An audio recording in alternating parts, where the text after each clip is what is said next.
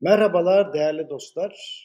Eee, bu anlatacağım, eee, bölümü aslında ben video olarak da çektim ama sizin için de bir kere Spotify'da paylaşmak istiyorum. Ne de olsa araba kullanıyorsunuz, efendim, eee, işte ya da kahve içiyorsunuz ya da okuyacak mecaliniz yok. Haklısınız yani her şeyi okuyoruz. Ondan sonra saçma sapan şeyler de yazanlar oluyor vesaire. Haklısınız her şey okunmaz. Şimdi efendim 26 Şubat Pazartesi 2024'te eee, size bu Spotify'ı paylaşıyorum ve paylaşırken de ciddi bir endişem var. Çünkü sosyal medyada döviz üzerine tartışmalar yapılıyor ve büyük bir çoğunluk zannediyor ki Türk lirasının değerini teknik parametreler kurtaracak. Hiç alakası yok. Haberiniz olsun. Ben mesela X nesline ait birisiyim. 1969 doğumlu. 1980'lerin sonu ve 90'ların başında yurt dışına gittiğimizde özellikle rahmetli annemin tedavisi için Londra'da bulunduğumuz sırada elinizdeki TL'yi resmen gidip sterlini çevirebiliyordunuz. Vallahi de billahi de. İşte Selfridges, Harrods gibi dükkanlar vardı. Ona giriyorsunuz içeri. Ondan sonra eee, hem onların yanında olan döviz bürolarından hem de içerideki döviz bürolarından TL'nizi veriyordunuz, sterlin alıyordunuz. Başka paraları da çeviriyorlardı ama orada gidiyordu ki bak arkadaş bendeki döviz kuru bu haberin olsun diyor. O zaman anlıyordun ki yani Türk, Türkiye'de sterlin almak daha mantıklı diye. Eee, ama Türk lirasının içerideki ve dışarıdaki değeri arasındaki farkı görmek açısından müthiş bir deneyim oldu. Tabii o zamanlarda sermaye piyasaları bugünkü gibi sınırsız ve etkin değildi. Eee, ancak bugün de mesela TL işlem yapmak isteyenleri yurt dışındaki piyasalarda boğmaya çalışan bir anlayış var. Böyle ne yap niye yapıyoruz bunu? Gerçek değerini gizlemeye çalışıyoruz. Merkez Bankası sürekli müdahale ediyor. TL'nin gerçek değerini bulmasını engelliyor.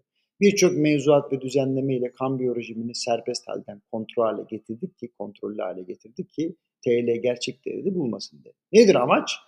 Korktuğumuz seviyelere gelmeden ekonomik şartlar düzelsin de TL'yi çok fazla değersiz hale gelmeden kurtaralım. Böylece enflasyon da yükselmesin. Şimdi bu, bu yaklaşım tarzına hizmet eden analistler de var. Onu da görüyorum yani. Hem de bizim yaşımızda ya da biraz daha fazla ileride. Doların seçimden sonra değer kazanması için ortada bir sebep görmüyorum gibi cümlelerle destek veriyorlar. Ya tabii ki dolar 1 Nisan sabahı düğmeye basılmış gibi yükselmeyecek. Ancak tüm çabaların 31 Mart'taki seçimler için sarf edildiğini görmeyen yok. Yani dolayısıyla Türk lirasının gerçek değerini o tarihten sonra herhangi bir gün göreceğiz. Ya bilmiyorum 1 Nisan olmaz. Ne bileyim Haziran olur, Mayıs olur. Nereden bileyim? Haydi rezervlerin durumunu bir kenara koy. Zaten eksi de. Sürekli genişleyen kamu harcamaları ve artan vergiler, bir de üzerine ithalat rejimiyle yapışkan hale gelen enflasyonun da mı görmezden gelir? Mesela sebebiyle uğraşamadığımız enflasyon için sonuçlarıyla uğraşmak adına sürekli artan ücretler var. Onlara ne demeli? Şunu da sormak lazım. Spordan sanata, kültürden adalete, sosyal hayattan dış politikaya, eğitimden bilime, siyasetten kadın haklarına kadar birçok konuda sürekli değişim geçiren bir ülkenin parasının değerini rezervler ya da para maliye politikası mı koruyacak? Allah Allah. Bunu düşünen analistler acaba ne amaçla yapıyor bunu? Mesela Türkiye'de saydığım konularda taşlar yerine oturmadan, yani Türkiye'nin tam olarak hangi istikamete döneceğini anlamadan, rezervler artacak, döviz de düşecek raporunu yazan arkadaş nasıl bir ruh halinde? Vatandaşların koşarak dövizlerini satacağı ve Merkez Bankası'nın rezervlerinin böylelikle artacağı bir süreci acaba ne tetikleyecek? Özetle Türk lirasının değerini korumak için yapılan baskılar netice vermeyecek. Önünde sonunda piyasa buna karar verecek. Eğer çok ısrar edersek yurt içinde başka, yurt dışında başka bir kur uygulanacak. Aynen 1990'larda yaşadığımız gibi. Açıkçası seçimden hemen sonra başlayacak bir kemer sıkma politikası ile vatandaşın dövizini satmasını sağlamak da pek mümkün değil. Daha önceki zamanlarda elinde Türk lirası kalmasın da gitsin dolarını satsın taktiği arzu edilen başarıyı sağlamadı.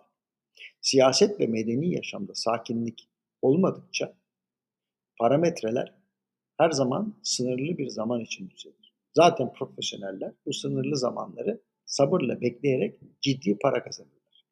Geçen yıl 1 Haziran'da 19 lira olan dolar kurunu unutanlar her türlü teoriye inanma kabiliyetine de sahiptir.